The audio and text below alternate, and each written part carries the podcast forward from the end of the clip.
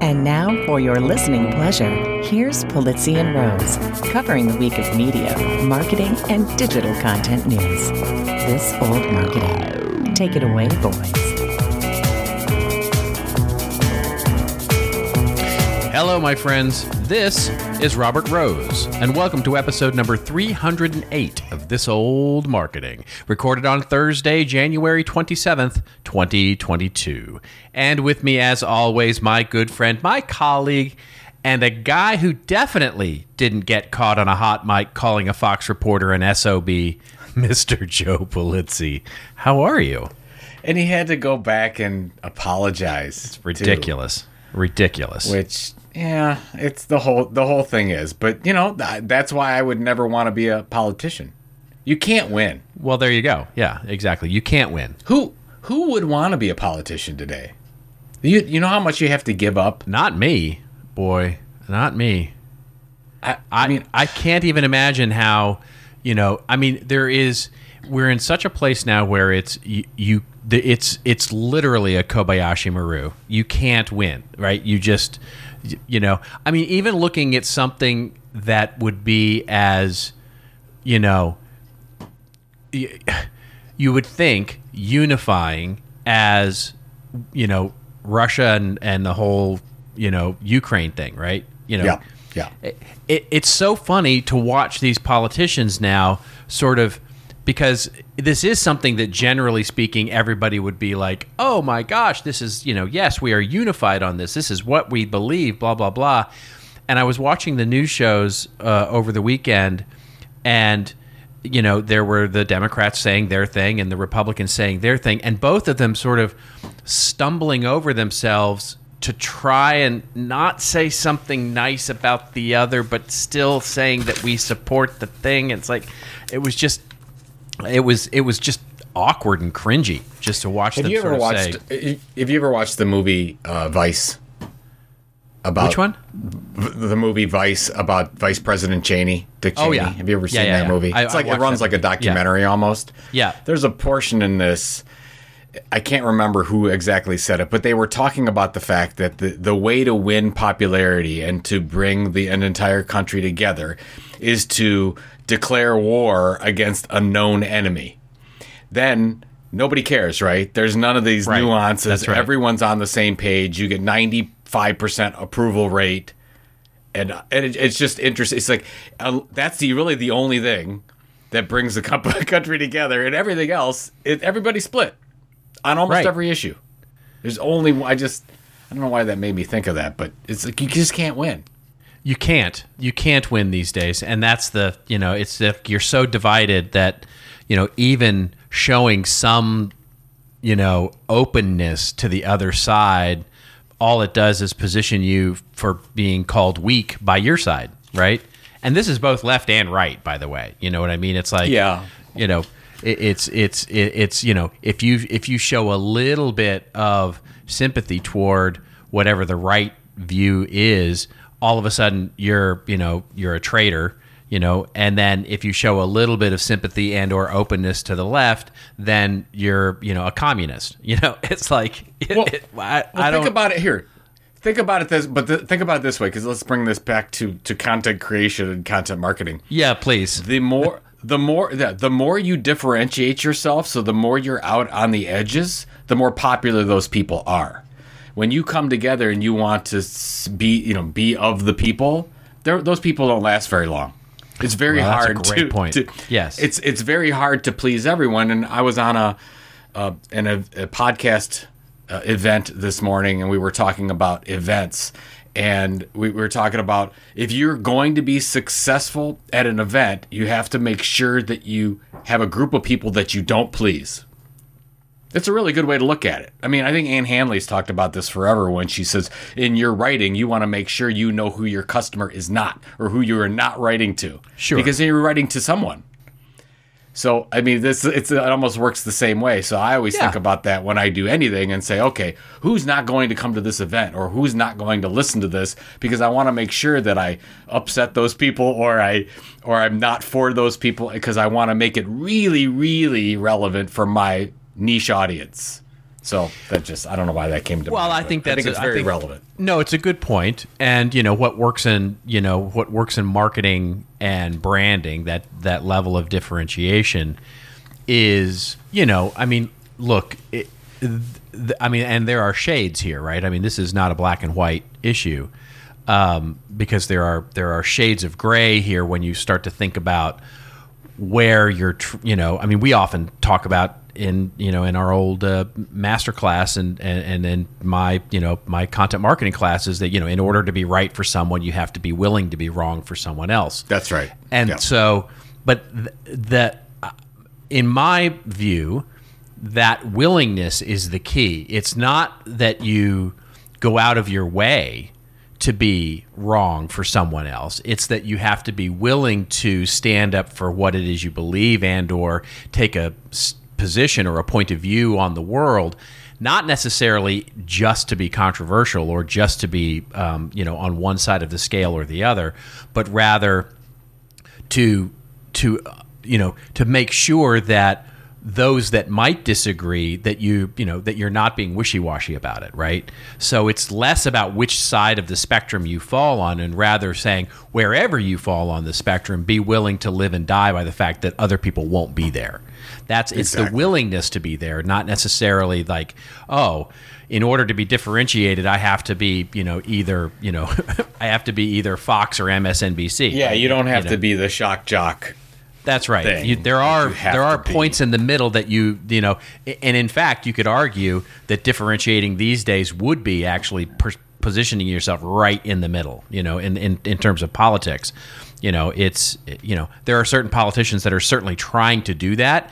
They're doing, I believe, a ham-fisted you know job of it. But you know, there are there are some politicians that are actually starting to say, "Well, we're gonna, I'm gonna position myself right in the middle, right smack dab in the middle, because nobody's there."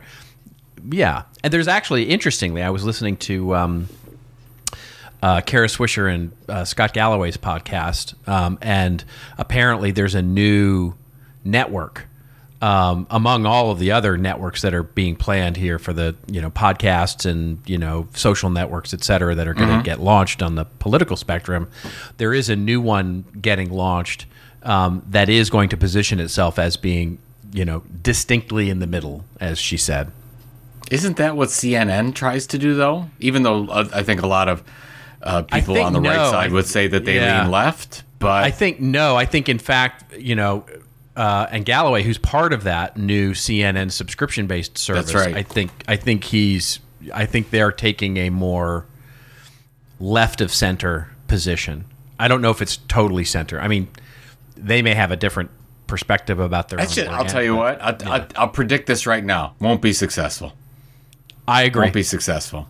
Uh, it- can- it's a that, that's it's just too difficult to be in the middle. I I would not want to be there with anything from trying to build an audience. yeah, right now It's it too- is for just sure. too Yeah. challenging. Here's here's an important question for you. Uh, have you listened to the um, what's the song called? You don't talk about Bruno. Have you listened to this? I, I've seen it like populate my social feed, but I have not. I I I I, I don't So know. I just heard about, this. I just heard about this last week, and then I was on this event today, and they were talking about it. Like, and, and these are people my age talking about it. So I'm like, well, what the heck happened? So for those people that don't know, I- Including you me. don't talk about Bruno is a song from the movie. I think it's called Encanto. Is that Yeah, correct? That's from that. That I know. Okay, and it is a. I mean, you know, I'm a. I, I love. I have a man crush on Lin Manuel Miranda. Sure. Absolutely love the guy, and wrote wrote the song, and apparently it has gone super super viral on TikTok, and now it's the number one or the number two song in all of the world or something, because something happened on TikTok and just drove it crazy. I've Okay. listened to the song. It's a it's a nice song. It's a nice song for a Disney movie. Is it? And they're saying it's like breaking uh, "Let It Go," but and Frozen and those types of things. It's that it's that big now. I just listened to it. I'm like, wow, it's not as catchy as I thought it was going to be. But you know what? I just All didn't know if you listened to it or not and had it because you're a musician and had. A Well, I have seen the I, I've seen the movie, um, and enjoyed the movie very much. Um, didn't remember. Uh, so this goes to show you, I didn't remember that song in particular, And I mean, I you know when I saw it hit my social feed, I was like, oh yeah, that song from that movie. Yeah, I remember that. I don't, uh, you know, and I have listened to the song. I did not know anything about what you're talking about. This viral trend of it on TikTok. Now I'm going to go find out. I'm going to go. Uh, I'll go look at it. I'll listen. It's, to it. it really is amazing what TikTok has done for the music industry. Oh my gosh, Because it's- you it's see, incredible, if you can get if you get your song like Lil, Lil Nas X, he's done a great job of this. And I don't I don't know if he does it or he has people working on it, but you get people that will do a dance or do something to a particular song, and it'll just it just blows up. Well, and the other one is get- is is stand up comics. Yeah. I mean, uh, you know, all of the, you know, and maybe this is my algorithm at work here on TikTok, but what I see is a lot of uh, people doing the bits of stand up comics. And you know, and they're lip lip syncing to it, obviously. But but those, it's like, oh wow, that's fascinating to me that that this is where we are now, right? Where where you know, and for whatever reason, it's usually women as opposed to men. Don't know why, and women doing men comics. Again, don't know why.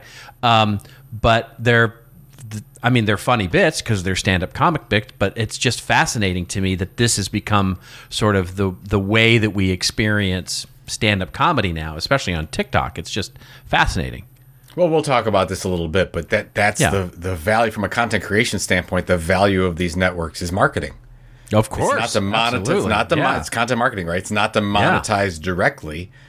It's to to uh, you know build those audiences on those platforms, and then they go get your stuff and they go buy your thing. exactly.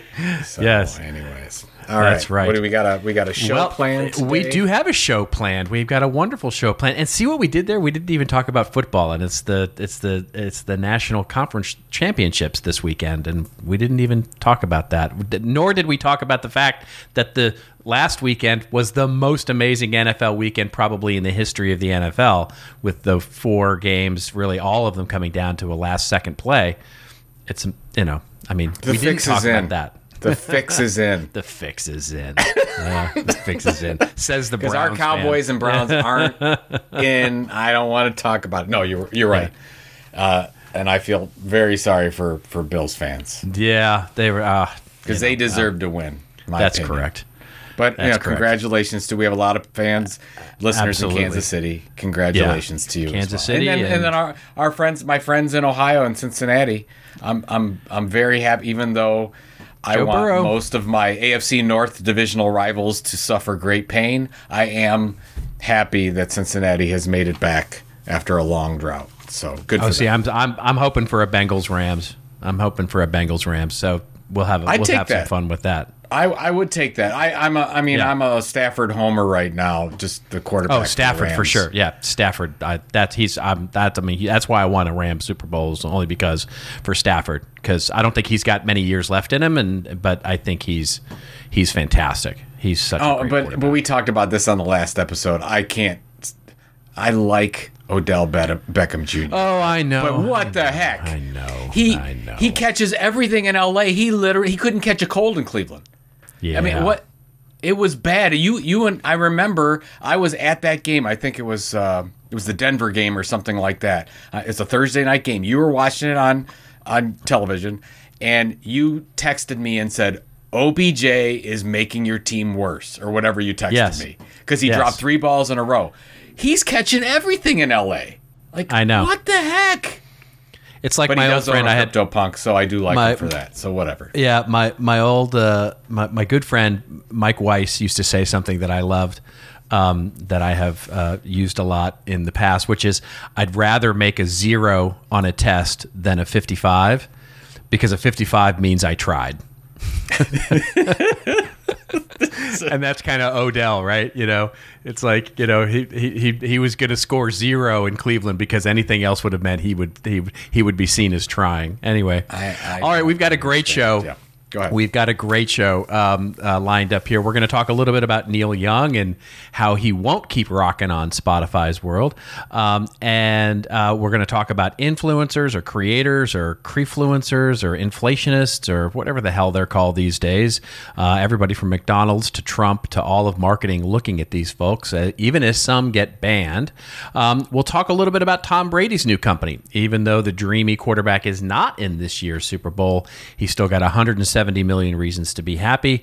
And if there's time, we'll talk a little bit about Instagram's new uh, program of launching a subscription service. Does it matter? Is it different? Do we care? We don't know. Let's find out. Um, I'm going to rant a little bit about Google uh, and saying, get the flock out of here uh, and their targeted advertising. And Joe's going to talk about Andy Weir's new book, Hail Mary. And I'm throwing out a big bet that he liked it. So um, there you go. That's our show. Absolutely. I love these. I wonder if people appreciate your little overviews now. I I certainly hope do. so. Yeah, I do. hope it so. helps me because I, as Yeah. as everyone knows, I don't really prepare for this show. So the That's fact right. that you go through what we're going to talk about is very helpful for me as a co-host. Well, there you go. Uh, that's all I'm here to do, buddy, is serve you. As long as I'm You serving just- you, then it's then it's all good. Uh, let's move on to our 1st do story here, and of course, it is from uh, our friends at Spotify, and this coming courtesy of the Wall Street Journal, uh, where we'll link in the show notes. Of course, Spotify actually takes down Neil Young's music after his Joe Rogan ultimatum. Uh, the article opens up by saying Spotify has removed Neil Young's music. The company confirmed Wednesday as the folk rock star isn't wavering in his objection to Joe Rogan's podcast. The Heart of Gold and Harvest Moon singer earlier this week penned an open letter to his manager and label from the service saying, a we're spreading fake information around COVID 19 vaccines, though Mr. Rogan's show, they have Rogan or Young, not both, he wrote. Um, and they basically, Spotify made a statement saying, We regret Neil's decision to remove his music from Spotify, but hope to welcome him back soon. Um, and they did it, they took it down. So, uh, what say you, Mr. Man, uh, about all of this and, and, and, and your take on a content creator Neil Young and Spotify. Yes. Do- does anybody care? que- yeah, I'm, I'm gonna I'm gonna put this question out there. Do you think that anyone in Spotify cared about this? No, And I'll- I don't I'll- think. I think, I think people walked around. Spotify hallways or virtual hallways these days and basically said, "Who's this old man and what did he Yeah. do? What you know? Who is that? Yeah, what- What, what's what's going on there? Um, so first of all, just a couple things about when you. This is not a big deal for Neil Young to do. I, I actually commend Neither. any Right, creator. exactly. Commend any creator for taking a stand of anything that they believe. I I'm behind what Neil Young did. But you got to remember, this is not a lot of money to Neil Young. This is marketing for Neil Young. Just what we were talking about before. It's the same Yep. thing. It's a great chance, so so people can listen. Like, hey, what's that? Oh, that's Neil Young. Oh, that's great. I want to, I want to go. I mean, I I loved Neil Young as part of Crosby, Stills, Nash and Young. That's how I first got introduced to to Neil Young. So I'm totally into that. But again, only marketing and not a lot of money, especially when it's split up between four or five different ways. What does Neil Young get? A couple dollars at the end of the day. But for Spotify, who's got a hundred million dollars plus into Joe Rogan, that's like Yeah, Sirius XM. exactly. Remember, remember when Sirius XM or Sirius, I think at the time, signed Howard Stern, right? and there were all kinds of people that said, "Oh, there's other other creators on Sirius's platform. They're going to leave, whatever." Sirius XM said, "I don't care. You can all leave because we're putting we're putting everything behind the Howard Stern bus." And you know what? It worked pretty darn well for them. And Yeah. Spotify's doing the same thing with Joe Rogan. And again, not a middle player.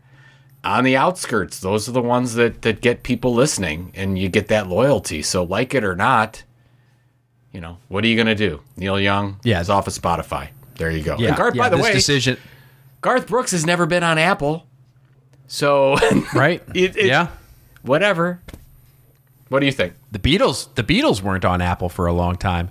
Um, For a long, long you know, it's yeah. it, it, it it's it's interesting that uh, you know, I mean, this decision at Spotify, I imagine, took about point zero zero zero zero zero nine seconds to make. It's like it, it this was not even a decision, you know, about ooh, this is this is really interesting, you know, or should we make this decision? And they went, okay, fine, bye, see you later. Um, and by the way, th- you know, uh, they make that decision fine. And Neil Young, I, I have to imagine, never, ever, ever, ever expected them to make any other decision. Like this was for him. You know, I mean, look, the cynical might say this is a marketing ploy by him to get some publicity for his song catalog so that interest in Neil Young's music actually emerges. I don't think it is. I think this is Neil being Neil, um, and I think he's earnest in his in his you know his his move. So really, it becomes good for both of them, right? Good, But know, I think I think as a content creator, you have your decision. Yeah, of course. Which Yeah. platforms you want to dis- distribute on. right. So we, you know, you could say, I don't want to be on Facebook anymore. I don't want to be on. Tw-. You could absolutely do all. Absolutely, things. yes, Great. exactly. You don't have. If you're a podcaster, you don't have to publish to Spotify or Apple Yeah. or anything. You could publish just your own website or your own app.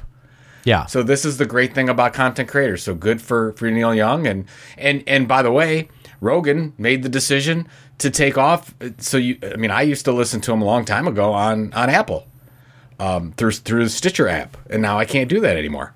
right. So whatever, but choices on all all ends, which I think choice. There's nothing wrong with choice. I don't like misinformation, but I like the fact that there's more choice for everyone. Well, and that gets us to you know something else we can link into the show notes because it you know a sort of corollary, um, not directly related to this story, but certainly a story that's hitting and breaking news um, even as we record this is yet again, uh, and this time it's YouTube. Um, is banning someone is basically kicking someone off the platform for their controversial views, right? So for their for their views about a particular so it's working both ways, right? So there's you know there's sort of like creators leaving platforms based on the actions of the platform, and then there are platforms that are kicking off creators based on the actions of the creator. Um, this time, and we'll link. What we'll link to is a uh, Yahoo actual article uh, where YouTube, the Fox actual News host, this is funny how you said that. An actual article Yeah. from well, Yahoo. you know, I mean, you know, it's Yeah. well, yeah. Go anyway, ahead. Nothing not more gonna needs to rant on. said. Go ahead. Yeah. Yeah. Um, the Fox News host Don, uh, Dan Bongino, who I don't know from anyone, um, basically has been banned from uh, YouTube for uh, apparently evading suspension. The article says Fox News host Dan Bongino is no longer welcome on YouTube, said the company. Uh, Bongino is now permanently banned from its video platform after he attempted to evade a prior suspension related to COVID 19 misinformation. The conservative commentator apparently published a video on his main channel while another channel was suspended, thereby violating YouTube's terms of service. I'm not really sure how that works, right? If you've got two channels and one of them gets suspended and the other one didn't, can't you then publish on your secondary ch- anyway? I don't. I Yeah, don't exactly. really- I didn't get that either. But understand yeah, all he's- I that, think he's got a business. He's got like the podcast business channel and then the person his personal channel. I think is right the way. so basically yeah it, so it's a little bit like how uh, when trump got banned from twitter they they banned his personal account but the potus account stayed okay Yeah, exactly. um, and so i guess that's the, the a similar type of thing here but it but this is even a little different than that anyway it, it sort of relates to what you were just talking about, right? Because it, the the weirdness here is is that both creators, marketers, communicators, brands are available to say no to the platforms, but the platforms are increasingly saying no to the brands. Um, which I it's it's a it's a fascinating time, right? To be sort of sorting all this out where we sort of sit in the spectrum. It's it's crazy. I don't think, for example, when when Facebook or YouTube started, I don't think they ever thought that they would be getting be media arbitrators, you know, to decide this content stays, this to- content goes. But this is clearly where we're at, and I don't even know how it's going to shake out. Well, they fought for hap- this in Congress. They fought for this in Congress. They, you know, they, the whole being able to be a platform thing where they didn't have to do that, right? That was the And- whole thing of the 1996 um, uh, act, where that that started to say these things were platforms, not, you know, um, not uh, you know, not different time then. Yeah, it was definitely of a different course. time. I don't think anybody knew that what they were voting on at that time it, it would become this. because Right. the platforms have way too much power and oh jeez it's, it's it's not that I disagree it's like I'm not a Bongino fan so it's hard for me I'm like great you know I don't want his I don't want any misinformation out either but I, again I think everyone has a right if YouTube's an open platform then you should be able to communicate so I'm torn I'm told I don't even know what the right decision. I mean, you can't go and if there, and I don't know what kind of misinformation. I don't even know if it is or not. But let's just say it was. doesn't matter. It doesn't. It actually doesn't matter. That's right. YouTube is making a decision that they don't like this content, and you're done. That's right. And Facebook and Instagram and TikTok and every other platform can make that decision, and we're beholden to it as creators. There's nothing we can do about it. That's right. That's right. And So- and and and and it goes both ways, right? It goes both ways to the creator, right? Because, you know, and what we've seen with Neil Young is saying, "Hey, listen, I don't want to be on this I don't want to be on your platform anymore." Now, the interesting thing to me is when you start to think about that for a minute, like you look at so YouTube versus Spotify, right?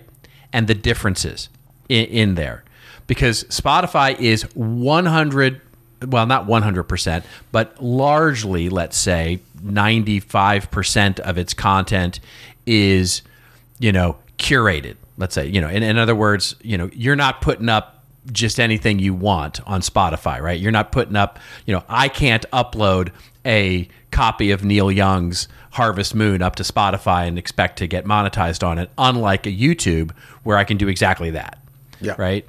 And so uh, for a while until I get caught and yada yada. So the interesting thing is, is that, for example, Neil Young, if let's say YouTube did something like this, and YouTube obviously does have this Dan Bongino guy, you know, which is espousing similar ideas that Joe Rogan is is is putting out there. Neil Young can't say, "I don't want my stuff on YouTube anymore."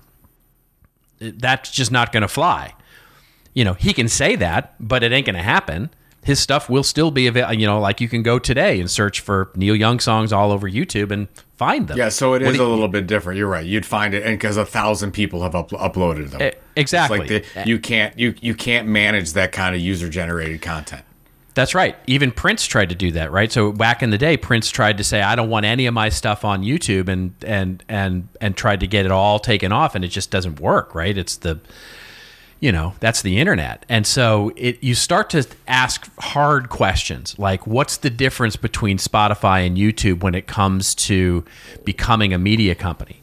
and you know and then it starts to bleed into facebook and instagram and you know everything where there's user generated content because by the way spotify has user generated content too Yeah. you know you can put up your own original music and your own albums and monetize them and do all the things that you want to do um, to an extent but you know where are those lines to be drawn and how do you draw those lines and i think honestly my take is is that it, they are going to need to be drawn they're they you know You th- you we are- think regulations need to happen? something, uh, some kind of regulations. You know, some of the things that I've heard are, uh, you know, are akin to some of the things that, uh, you know, that that they held. You know, some of the environmental laws. You know, it's where big uh, chemical companies and those kinds of companies were held liable for some of the actions that they took to the environment. And it just basically so it was more cost effective for them to take preventative measures than it was to actually pay the fines. And i think that those kinds of regulatory types of things could be coming right? For mental health for fact factual information for those kinds of things to say yeah, where you can put whatever you up want up and you can make those decisions yourself, but you're going to be liable for what happens after that, right? So whether that's, you know, the, and, and I, I just think that's going to be, there has to be something that starts to put our arms around this, you know, be, because otherwise we're going to, you know, it, it, it, it doesn't go anywhere good. Let's put it that way. It, it's probably. I think you're probably right, and it's it's. I mean, if you look. If you look at any major media company right now, they've got an editorial review, pe- multiple people in charge of editorial review, fact checking. Right. Yep. What what the, the difference is between so let's say the New York Times And they're held to a standard, right? There's a standard you're to be like, held to, Okay, yeah. we can't publish this right now. We have to have somebody review it and make sure it's right. That doesn't happen right now for the most part on Facebook and, and YouTube and whatever. I can publish something on YouTube, and in, as soon as it's uploaded, in 30 seconds it'll render and it's up. That's right. That's that's going to have to stop this. We need instantaneous content, and something. It'll probably be artificial intelligence. I don't know how that's going to work, but it's going to have to review all this content. That's that's where you're going to get to. You're going you're going to miss out on a few seconds of I need it instantly or I need to get it up right now to say we need to have review. And I'll give you an example. I was playing with um, Twitter's Revue newsletter service, trying to figure out what they're doing and it's interesting if you upload a list to Twitter Revue, they want some information and they want to review that list and make sure that you that list is a proper list, that you have opt-in permission. I don't mind that. I don't mind that I can't send my newsletter out right now because Twitter Revue's team wants to look at that list to make sure I don't spam somebody. Right. I think that kind of thing has to happen with these social media platforms. Yep. How and on what scale, I have no idea because it's going to be unbelievably large undertaking, but it has Yeah. to happen. It it will have it, it will have to happen. Exact is exactly right. And I think you're going to start to see, you know, speaking of differentiation on the spectrum, I think you're going to start to see Twitter might be a- an example of this where you start moving into, you know, because one social network we never talk about with this kind of issue is LinkedIn, right? And the reason is is because there's such an identity uh, process to go through to you know as you get on LinkedIn, right? So you know you you- can't really be anonymous on LinkedIn. I mean, you can be if you really try, but Very but it's it's sort It's of ca- it's yeah, it's very Yeah. yeah. it's counterproductive, right? You know, whereas on Twitter or Facebook, you know, you just launch a thing and you start go go go. Um, and so it, it'll be interesting to see if some of this starts to, you know, I could see, for example, Twitter becoming a subscription service, right, where identity becomes important. And once identity becomes important, that changes the whole tenor of the conversation. That's actually very, very true. I think that, I mean, it's, it's interesting. It's like, let's say, for example, you want to buy crypto today. It, um, you you actually have to give a lot of information. You have to give your social. you absolutely, give- yeah. You have to like you have to be an actual person. You can't just go and buy and put it on some some account. I think the same thing. You're right. There's multiple changes that can happen. That's another one. I need to be a known person with Yeah. something that's verifiable that a platform can say, okay, well, you you, you are now responsible for the content Right. that you upload. Exactly. Yeah. Exactly. I like that. Yeah. Oh, so we're making All all, right. the changes. We we've got We're- all the answers here. On They just need to come to this old marketing, and we can they solve the world's knew. problem. If they only knew. Yeah. If they only knew about us. Um, all right, let's move on to our next story here, so uh, that we can get through all this wonderful stuff. And the next thing we're going to talk a little bit about is influencers or creators or whatever the heck they're called. We're going to group a bunch of links together here for you folks. Um, and the first one is coming from podnews.net. Um, and thanks to friend and family of the show, Ian Truscott, for, for passing this along. Um, and it basically is Loving It is the headline. McDonald's signs podcast deal with a former employee. Uh, a former McDonald's drive through cashier has signed a multi year, multi million dollar podcast deal with his former employer. Gary Koichi or Kwashi? Quite, I'm, I'm not sure how to pronounce that last name. Uh, the CEO of Pod Digital Media has partnered with McDonald's USA to help them reach a multicultural audience. So there's the first. The second will be about our former President Trump uh, and his new social network, who is behind the scenes uh, quietly courting a bunch of new influencers. Uh, this coming from Axios, which basically says President Trump's elusive new social media network, Truth Social, which plans to go public, is reaching out to internet influencers asking them to reserve their spots when it launches in February or March. Why does it matter? Well, because the outreach doesn't actually mention Trump's name or any affiliation to that. Some influencers suggest that it could be a ploy to enlist their support without realizing that affiliation. And the last one we'll link to is a Forbes article which talks about the growth of the creator economy and what does it mean for influencers and pick that a little bit because it has both words in it uh, the global influencer marketing market size has more than doubled since 2019 The market was valued at a record $13.8 billion. It seems impossible to open the marketing trades or scroll through LinkedIn without seeing an endless barrage of articles on influencer marketing and the creator economy. So, how do we explain this sudden explosive growth? asks the article. Uh, the battle for consumer attention, solving two of marketing's greatest challenges, content keeping up with pace of culture, and personalizing content are some of the reasons they point out. But when we take all these things together, Mr. Pulizzi, what do you say about marketers, influencers, creator economy, all of that? Well, we can come back to some of the individual stories because I do have a take on it. But just to put some perspective on it, I had a conversation with a uh, fintech company two days ago, and Yeah. they target influencers for payment. Um, so if an influencer does a brand deal, they um, they have an app, and you can they can use that app to get that payment. And I was talking about they this person was talking about influencers, and I was talking about content creators very two very different things. His idea of an influencer is somebody on Instagram that basically only generates revenue through brand deals, not necessarily full time, but could be, but definitely leveraging a social media platform. And so that's that idea of influencer. And I'm telling him about content creators, and I'm saying, oh, content creators, they want to build an audience and build enough of an audience so they can monetize in many ways. These are bloggers and podcasters and, and writers and YouTubers and could be on Instagram and all sorts of things, but they monetize many different ways. And we were like, it was amazing how we were talking past each other, trying to. So, are some content creators influencers? Yeah, I'm sure there are influencers, content creators. Well, may yes, maybe, but maybe not our idea of being part of the creator economy. So there's a. It's interesting when you read these articles.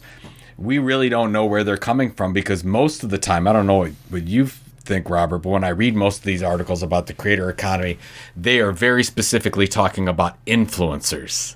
It seems to be. Yeah.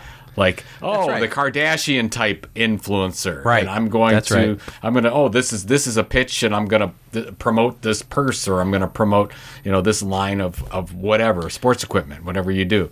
And that's how I'm making revenue from it. So it's just it's getting really really confusing out there even from a messaging standpoint.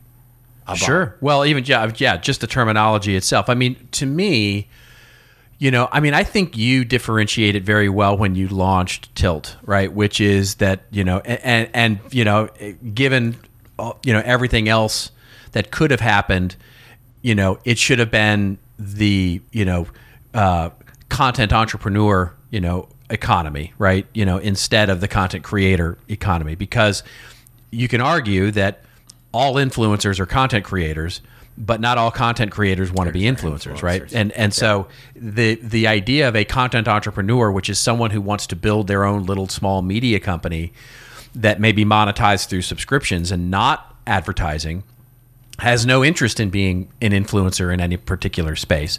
However, you can also argue that the ones that do are, right? You know, so eh, the, I think the it all comes down to what does the the person, the creator in this particular case, how are they going to monetize what it is they do? Um, and some will do it through influencer marketing. Will do it through being sponsored by and or you know supported you know through uh, benefactors who will you know who in return will get their quote unquote access to their audience. That's all it really is. Let's let's I mean let's be honest. That's you know CNN is an influencer marketing platform. you know, uh, so is the Wall Street Journal. So is the New York Times. So is Vogue. So is any publication that accepts advertising is an it, that's the entire you know this is nothing new folks right? This is this is you know advertising is influencer marketing. It is simply putting your message into a place that influences the opinion of an audience and hopefully you get some of the benefit of being in that halo and people go oh they're in vogue. Oh they're in the new york times. Oh they're in there. Uh, they must be good right? And so at the end of the day, it's the you know nothing in the world has really changed except the level at which we operate. And so these these you know there's this old saying here in Hollywood, um, you know, do you want to be a star or do you want to be an actor? And a lot of you know a lot of people, the Kardashians included, want to be stars, right? They want to be famous. They want to be known for who they are. But then there are people who don't give a crap about being famous. They want to be rich and or they want to be artists and they, you know, they become actors and you know, be damned if they actually become stars. But there's obviously an overlap in that Venn diagram of people who are great actors who are also stars. And so it's really just ultimately down to how you make how you make your money. What I find fascinating here is how brands are starting to now think about creating the stars, right? So the McDonald's thing in particular is That's fascinating to me, Yeah, exactly. because you've got now people going, "Oh, you're, you know, the, the you know, now it's you know, it used to be, you know, the movie studios who would walk around to the drugstore counters and spot the new, you know, who's going to be the new star of whatever, you know, movie. Well, now it's the brands actually walking around going, "You, you look great. You we can mold you. We can build you. We can actually put our money behind you and build you as a star and an influencer." And that will be a very interesting thing to watch as as time goes on. You know, it's not all it's not all that different a departure from when Microsoft started Channel 9 20 years ago. And they said, we, we you know, there's all this great engineering talent in Microsoft, but and somebody just took a camera around and started interviewing the engineers. That's what it was. It's just, I mean, it's, and they go back to Indium blogs and, and, and Indium manufactures industrial soldering equipment back in 2005, 2006. They said, oh, we got these great engineers and we should get them on the blogs. And so basically they made quote unquote stars out of them because they, they took their content and put it on the internet. And now you're just getting to more video, more personal. But I, you know, do you, I guess here's the Well, you're just widening that circle. Yeah, Yeah. you're widening that circle out, right? You're no longer looking at your executive. You know, this is something B2B companies have done forever. Is how do we get our quote unquote subject matter experts or our thought leaders and turn them into the personality of the company, right? Become let them become the face of our organization. Many times it's the CEO, many times Yeah. it's you know, and you know, you know, you get so so you end up with sort of the Steve Jobs or the you know, um, you know, um, back in the day, I'm, I'm forgetting her name, the CEO of HP, who then ran for office. Ah, can't remember her name off the top of my head. But Um, anyway, not, not eBay, right? Not, no, no, no, no, no, no. It But yeah, matter. but you get, but you get, but you get uh, the Elon Musk as well, right?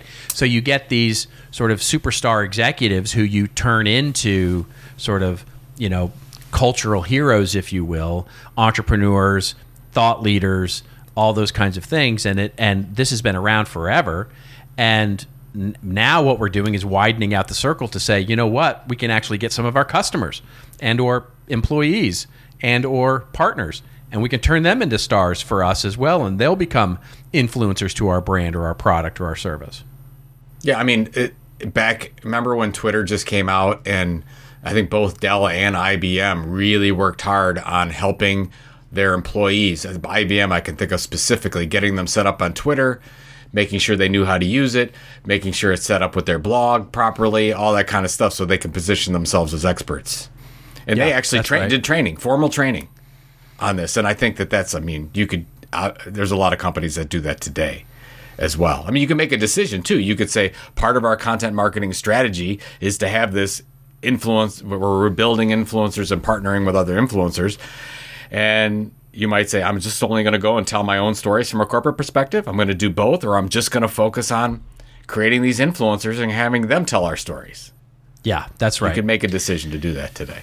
yeah it's all part of your portfolio right it's all part of your your your new marketing mix and i just think what i think is so fascinating about all of this is how you know there's this jockeying for position you know to your point what you were talking about earlier which is there's this jockeying for position underneath where you know you're starting to see some of the same tension that grew up in certainly in the advertising model and journalism back way back in the day and really forever versus you know the actor versus star debate you know back in the, back in the day and all of these things that are sort of older tensions that have existed now are starting to exist at the creator level which is well you know how are you monetizing?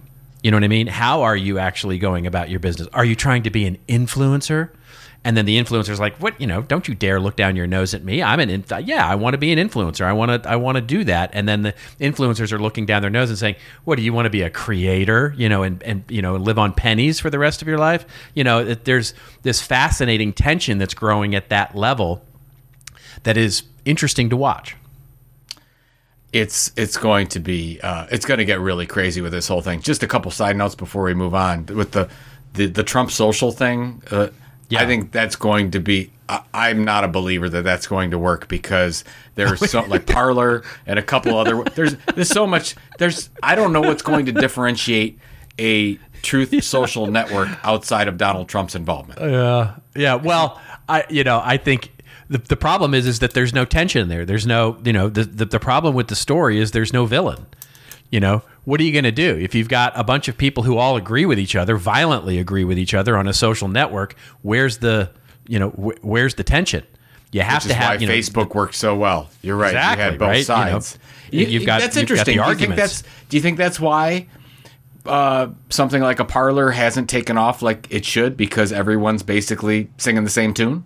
Yeah, it's all it's all it's all basically uh, you know it's the choir coming together and going, "Yay!" There's no audience, right? There's there's there's zero audience for that. Everybody's a everybody's a player, and it, you know when there's no you know when there's nobody in the audience that's going to disagree with you, um, or you know put up a noise or you know all those kinds of things. It literally just becomes this you know inside baseball sort of discussion where everybody's like, "Yeah, we all agree. All right, well, let's move on about our lives." You know, the the way that you get notoriety as one of those creators is that you create the tension. You know, it's why it's you know, I mean, so many times we see these outrageous comments. You know, look, this is the reason Joe Joe Rogan doesn't create all this content because he's trying to help the planet. Joe Rogan creates all this content because he knows that it's controversial and it's what gets him views and it's what keeps his audience coming back every week. It's it's you know, it's the people who, you know, there's that great there's that great great great scene in Howard Stern's movie. We've talked about this before where they come in with the research and they go you know, Oh, the yeah, new ratings are in. Yeah. Yeah, the new ratings are in, and they go, "Great, what is it?" And it's like people who love Howard Stern. It's like, yes, well, it's up ten percent, and it's, it's like, what the number one reason? I want to see what he's going to say next. And then they go, the people who hate Howard Stern, and they're like, yeah, and they're like, that's up fifty percent, and it's like, what do you mean? It's like, yes, the number one reason they want to see what he's going to say next. And they listened like- longer. Yeah, I remember. Right, they and they listened, listened way longer, right. to him to see what he's going to say And- next. uh, That's the and that's the key is that is that you've got to have people who hate watch to create that villain, that tension that creates the audience. That this is why some of the social media platforms are so you know toxic right now is because that's all it is. It's about it's about uh, tension. You know, you've got to create tension. That's what creates viewership. But I got to tell you, I mean, it can work by everybody singing the same tune. I mean, it worked for Jim Jones. I mean, it's like, I mean, you can create a cult. you can actually. Oh dear! Wow. Is that's terrible, Wow. isn't it? But it's Jim true. Jones has entered the chat. Oh, you could gracious. you could just Yeah. create a cult and there are a number of cults out there that work fairly well You could. Um, That's well. That is correct. That is what they call a niche audience. Yes, that is a niche audience absolutely so Yes, you can monetize a niche audience. You absolutely can. Yeah, I'm absolutely. gonna, I can't wait till I can't wait to get the emails this week and and they'll say Joe really Jim Jones grape juice or whatever really Yeah. okay Uh, there's a Nike joke there too. I think that. Uh, jeez. yeah. all right moving on Oh man! All right, yeah, moving on very quickly here because we need to get to our rants and raves very quickly. But just quickly here, Tom Brady, uh, the dreamy, wonderful quarterback who's no longer in uh, contention for a Super Bowl, uh, basically has 170 million reasons to be happy. His new NFT startup raised uh, 170 million dollars. Uh, the new startup, and this comes to us courtesy of Axios Autograph, uh, announced it's raised 170 million bucks.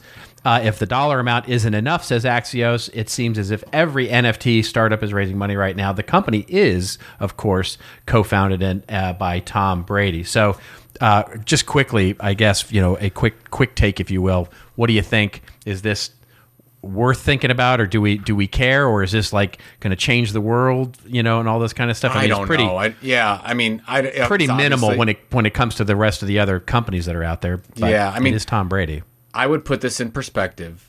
I mean, absolutely could be a success, but this this feels really, really similar to 2000 and 2001. You had a lot of money available for dot coms, Yeah. coms, internetpets.com, right? You remember the whole thing. Exactly. They Oh yeah, I su- built some I mean, of those companies. Absolutely. Actually, you know what? Remember the 2001? I think it was the 2001 Super Bowl. You had the Pets.com ad, you had Yep. the Toys.com ad, or something like that. A couple other dot coms, and then those companies all went away in the next 12 to 18 months. You have not that this is going to happen in crypto, but you've got some. I think it's two or three major companies crypto companies that are sponsoring the Super Bowl this year, and they're buying it. So it's you can almost see that history is repeating itself. Now there were a lot of amazing companies that launched during that time. So I'm not saying it's not going to work, but a lot of them are going away. There's just money everywhere for, for these right. crypto startups right now, and I guess if you can if you can take it, that that's great. Good good for them. But I guess I would just say I don't know if we're in a bubble right now, but but this is just like every, every other industry that we've seen before, and we can learn some things what happened in the past. That's why history is a great teacher.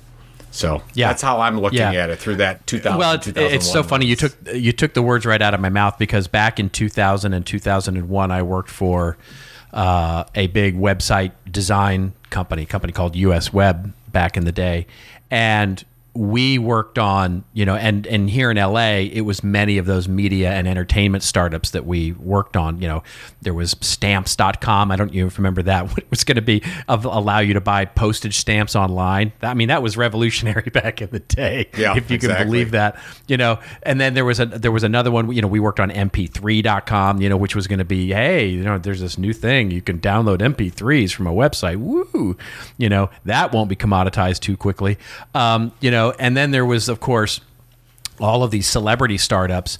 They all had one. All, every celebrity had sort of their own startup about whether it was going to be streaming media or whether it was going to be you know this thing or that thing. And you had all this money just flowing into these companies to the extent that us web in the day had its own venture arm right? Where and this is fascinating to me back in the day because it's actually coming back now this kind of model where you would trade professional services for stock in the company. In other words we would take on a project for a new startup company look at their business plan this was my job by the way in, back in the day was i would read the business plan of the startup this new dot-com startup and i would make a judgment about how many hours we would actually give them in terms of professional services to launch their new website and we would take stock in the company as you know and that Did- worked out oh, about as well as you thought Yeah, didn't might. you tell me you you read toys.com and you said, "Oh Yep. yeah, sock puppet, this is going to work great." yeah, it- yeah, yeah. It was toys.com. Well, toys.com actually turned into a, a nice acquisition for somebody. I can't remember who. Um, but it was pets.com. Yeah, read that business plan. Was pet which Um, one was the you know, sock puppet? Was it pets.com or eToys or what? Pets.com. Pets, Pets.com. Pets.com. Okay. Yeah, yeah. Pets.com. E- eToys actually was another spectacular failure because it got bought by Toys R Us, and then of course Toys R Us went, you know, it, it went sideways as well. So yeah, so um, so many greats. I mean, if we could share cocktails and do a whole show just on the disasters coming out of dot .com, but uh, People yeah. probably But now like it's time that. for rants and raves. Yeah, I think but I think put that on your put that on a side note. Let's just let's talk about past media and marketing disasters. Oh, Just do a yeah, special that'd be a fun show. I got a whole bunch of That would be a fun show. Yeah. You got Yeah, more though. exactly. You're a little bit older now. I got a, I got a lot of the dot Stockcom startups for sure, for sure I do. Uh, all right, well, folks, quickly, it is time for our rants and rave section. You know, when Joe and I go off on a little bit of a rant or a little bit of a rave over something that makes us feel like uh, we're on a hot mic and we get called uh, an SOB, or you know, the other way around. Um, and so, let's see. Do you want to go first, or yeah, shall let me I do mine. first? Mine is just really quick because I want to get to yours because I think yours is yours is more interesting. But um, as, you, as you know, you, you mean you sort of know the history. You know, when we were when I was at Content Marketing Institute, we had an event. I think the first year we did the event, it was called uh, uh, Content Tech. It used to be Intelligent Content Conference. And that Right. first year, we really wanted to kick it off well, and we said, "The Martian, the movie, just came out. It was hot with Matt Damon." And we said, "Let's go get Andy Weir who's the author. And you remember it turned out great, right? He was just such a great It was guy. fantastic, Everyone learned yeah. from him. It was a fantastic closing keynote. I mean, I think it was in was in Las Vegas that year, I believe, or uh, I think it was San Francisco or Vegas, whatever. And we're like, oh, this is great. And I read the book, and the book was fantastic. The movie was good. I still do like the movie whenever it comes on. I still like to, to watch it. But the book is fascinating and fantastic, and I just fell in love with it. I would say it's probably one of my top 20 books that I enjoy reading.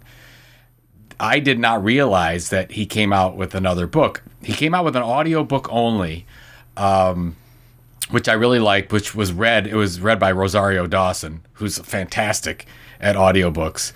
But I didn't know he came out with a new book until uh, Mark Maxheimer, who Mark runs uh, education at the Tilt. He said, Joe, did you know Andy Weir had a new book out? I said, No, I had no idea. It's called Project Hail Mary. And I don't know how you are with books, but generally it takes me a while to get into a book. Well, this one, by the first two pages, I was hooked. I'm in, and I read the, and I'm not a quick reader. I read the whole thing and just downed it in a couple days. It was fantastic. So if you like science fiction, um, I I love the he does a I don't want to give anything away, but he does a time perspective. He goes back and forth from past to present. And sometimes I don't like the way those work, especially in mystery novels, but this worked out really, really well. So I just wanted to make a recommendation. I'm not getting paid for this at all. This is no referral fee. I'm just saying Project Hail Mary, Andy Weir. If you like science fiction and if you're a writer, you will appreciate his writing style. And the one thing I just wanted to mention I thought was interesting because he made this purposeful. In the la- in the Martian, there was a lot of he he threw a lot of f bombs out. It was not a rated G book, if you will. Project Hail Mary, the the main character is an eighth grade science teacher, and he made specific. He tried very hard. And there's not one curse word in the entire book.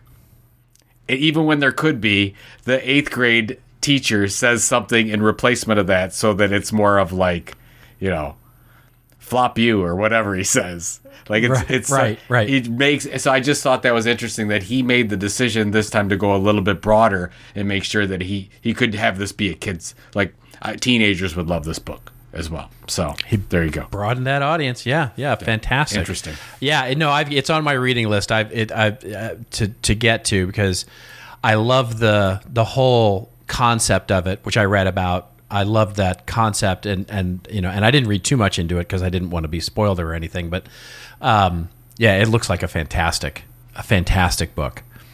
Um, all right. So, well, yeah, let's see. I wanna get to yours. What- what do you got? Well, uh, you know, so here it is. I, I, I won't spend too much time on it, but it, but it is it's a bit of a continuation of last week's discussion on surveillance-based advertising and tracking, and it does feed into everything we were talking about on this show. Um, so, if you didn't see it, uh, the news is that Google has proposed uh, a new way. So, on this show, we've talked about this idea of called FLoC, which you know is just the worst name and acronym ever um, for something like this. Uh, and and you get it, you flock together. It's about uh, anyway. I won't go down that road, but but that's not the rant, by the way. Um, but basically, their new what basically FLoC was was a alternative to third party cookies that they've been trying to figure out with the IAB and so many other different industry associations, the ANA, and all these folks, and sort of getting advertisers to not track users across the internet and develop personally identifiable information. And how do you do that? And this FLoC idea was basically going to be a sort of a browser extension, if you will, almost that basically allowed the you know uh, allowed the collection of this data, but then didn't you know kept it proprietary and all of that. And of course, marketers industry associations privacy advocates you know they all threw up in their mouth a little bit about all that stuff and and said no this isn't working and they couldn't make it work and and all of that. So now they've got a new idea which is actually better. Um, they call it topics um, which is going to basically be uh, centering everything around content in other words, they're going to center everything around looking at content and then applying topics to your history so that when you do targeted advertising, you're basically seeing it targeted to whatever content you've been consuming rather than your personally identifiable information. At its surface, and there's lots of detail to explore here, this seems pretty good to me. I, I feel like it's pretty good. What I wanted to, so th- that's the first thing. And of course, we'll link to that in the show notes. But what I wanted to rant about a little bit was a discussion that's going on right now. Um, this courtesy of uh, Media Post, which uh, the headline is The ad industry and privacy advocates are sparring over surveillance advertising because as we talked about last week, there's this new bill that's coming through Congress that's getting sort of written, rewritten, you know, proposed, and all that sort of stuff. There's Google's FLoC. and then of course there's everybody from the Federal Trade Commission sort of getting into the fight here. And the ANA, the Association of National Advertisers, has weighed in. And so this article that we'll link to is basically talking about what the arguments of both sides are. And it's just the the rant I have is that I just I can't understand. You know, if you're gonna continue to argue for surveillance style advertising in today's day and age, you've got to come up with a better argument than consumers want it, and just you know, that's just not true. Yeah, it's exactly. Just, it's just flat out untrue. You know, and you can show me study after study that shows that consumers prefer, you know, more relevant advertising than irrelevant advertising. That does not mean that they want their data used in order to provide that relevance. It does it just means that they want advertising to be better. They don't necessarily want their data to be used to make that advertising better. And so the ad the the argument that the ANA has put out, and this is a quote, is basically says, you know, consumers receive virtually free access to massive amounts of information online, in large part due to the ad subsidized internet. The ANA wrote in a 14 page filing, so they took 14 pages to make this argument.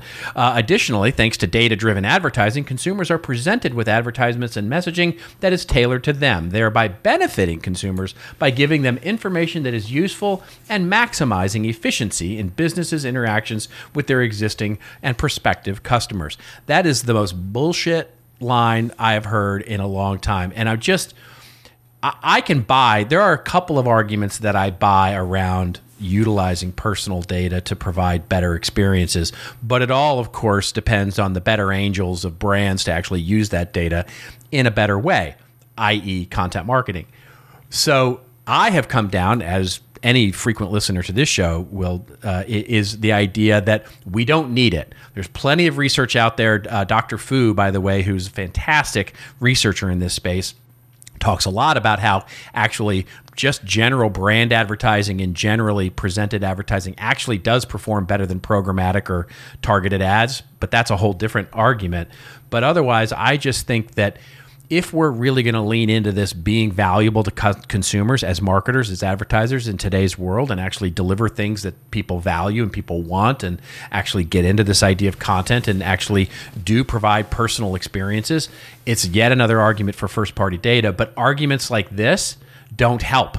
Don't help our industry. It doesn't help our industry appear to be trying to be helpful. It doesn't make our industry look like we care all it does is make us look like we're trying to continue. And the thing that it reminds me of so much, speaking of 1996 and Web 1.0, it is is sort of it's the same argument that the phone companies and what we'll link to in the show notes, and I'll, I'll is, is a 1996 article um, that basically speaks to. Uh, the idea of of all of this um, uh, newfangled technology called the internet, and basically, it's this link to this article that talks about the headline is Telephone Industry Moves to Ban Internet Phone Software. So imagine this article appearing today, right? Where, mm-hmm. and this is a quote from the article America's Carriers Telecommunications uh, Association, the ACTA, which is, of course, the association for uh, a trade group uh, representing small and long distance companies, this is in 1996. Well, they positioned the Federal Communications, the FCC, to stop software firms from selling programs that create a voice pipeline between two companies on the internet. Can you imagine, Joe? These programs, these newfangled programs, let their users talk uh, to anyone on the internet without paying a long distance fee. Absolutely crazy. That's they crazy. can actually, for the cost of a local call, both parties can even use video to actually speak to each other over this new thing called the internet. At the moment, only 20,000 to 50,000 people worldwide are using this new technology, and none of the competing software packages sold by companies, uh, and they name a few companies here. But Marc Andreessen, Netscape Corporation's technology guru said his Mountain View based company will make a computer to computer voice capability a standard feature in their new Netscape browser. Blah, blah, blah, blah, blah. This is right where we are. We're right back in 1996 again. So that's what I just think we need to think about what is beneficial for our customer and how does technology help advance that. And we can do it. It's a great point. And I think the other thing we forget is that for the most part, this issue is important to big consumer companies that have a lot of ad spend. Of course. Most right. businesses target very specific people in very specific ways, not through broad advertising programmatic decisions like this. So it's just funny how That's right. Because I mean, obviously, they're spending a lot of money eh, on the hill on gov- whatever to do exactly what you you're saying that they want to do. So, whatevs. Yeah. Go Yeah, well, including go buy A&A, media from small. Yeah. Go support your small media company and content entrepreneur. Buy their sponsorships. That's what you should do. There it is. Yeah. There it is. There it is. Target the audiences that are targeting uh, your companies, and you'll and do the work, and you'll be fine. You know, it's fun. Just it reminds me of something. I, I read a, a book the other day. Um, actually, I think it was called "Boys Boys Life" by Robert McCammon, and and his dad. This was in the fifties. His dad was a milkman, and there was a comment like, "I can't believe that anyone would go to a store to get milk." yeah, right. Exactly. You know, when you think about it, you're like, Yeah. I'm sure back then it was like when when this grocery store opened and you had to go get your milk at a store. You thought it was the craziest thing ever because it was delivered. yeah. Anyways, crazy. All right. What's up for you this week, my friend?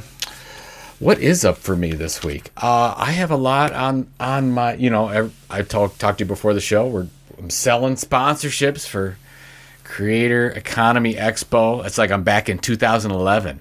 It's nuts. but no, I'm actually it's fun because I'm learning about companies I normally would have never known. Like I that like the influencer company I talked to, I would have never talked to somebody about what they're going through, and it's really helped me kind of learn what's going on in the creator economy uh, or content entrepreneur economy, as you well put it. So, what do you have going on uh, this week? I, you know, we're we're uh, working on some deliverables for some clients, and I've got a new, uh, you know, speaking of influencer, I guess I'm working with a, a new software company, and I'm working on a new show uh, to help them launch a new sort of uh, interesting show on content marketing and and that sort of thing. So I've been working on that new show, and I'm excited about that. More more on that in a couple of weeks um, as it gets launched. Um, but uh, yeah, just working, working, working, work, work, work, work, work, work, work. Scotch, scotch, championship, scotch, yeah, scotch, football championship weekend. Football, yeah, Yeah. exactly. That will be interesting. So, That's no Browns and no absolutely right. Cowboys, but what are you going to do? Yeah, no Browns, no Cowboys. Go Bengals, go Rams. Yeah, I'm actually I'm actually starting to root for the Cleveland Cavs this year. They they they Ah, they're going to make the you go. playoffs. This is crazy. Are you keeping up with all this uh, hubbub about the Baseball Hall of Fame and all that stuff? No, I'm not. Uh, Yeah. I guess I should. Should I do this? I, I don't know much about baseball at all. All I heard was that there was some controversy around the Baseball Hall of Fame and the and the uh, the number of people admitted. I guess only um, uh, one person. One. Got- I did. Well, I did hear that. I think this was the last year Barry Bonds and Roger Clemens would be on the list, and of course they were Right. sort of blackballed, rightfully Exactly. or not, for Yeah. for the whole Roids thing. But That's the that, apparently that's the controversy. oh, So, yeah. got Yeah, it. yeah. Well, I have to pay better attention. You're you're starting to know more about my sports than I know. I'm, it's bothering me. Yeah, I you know I just I I, I'll, I don't follow baseball that much at all. Anyway, all right, All right. all right, everybody. We are signing off, uh, and uh, in the meantime, remember hashtag us up. Thank you, by the way, for all the story ideas through the hashtag uh, hashtag this old marketing on the Twitter, um, and also you can email us. Um, and also, just to throw it out there, you know, just know that at uh, thisoldmarketing.site, and remember that's our wonderful little website, thisoldmarketing.site. There is that wonderful audio capability as well. You want to just like speak at us or yell at us or whatever, go over there and leave us an audio message. That's kind of fun. Um, And if it's good anyway, enough, just we send can us, put it on the show. We never know. if it's good enough, maybe you never You never know. You never Never you just know. never never know. Until then, just remember it's your story to tell. Tell it well. See you next week on This Old Marketing.